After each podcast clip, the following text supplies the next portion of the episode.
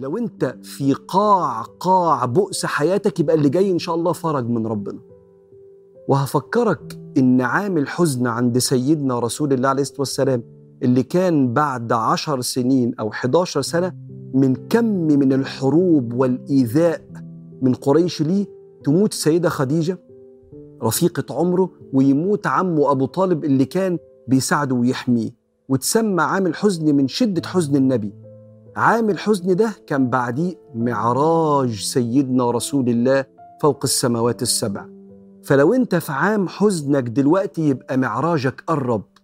وافتكر ربك بيقول وهو الذي ينزل الغيث من بعد ما قنطوا وينشر رحمته وهو الولي الحميد اللي بيتولى أمرك سبحانه وتعالى.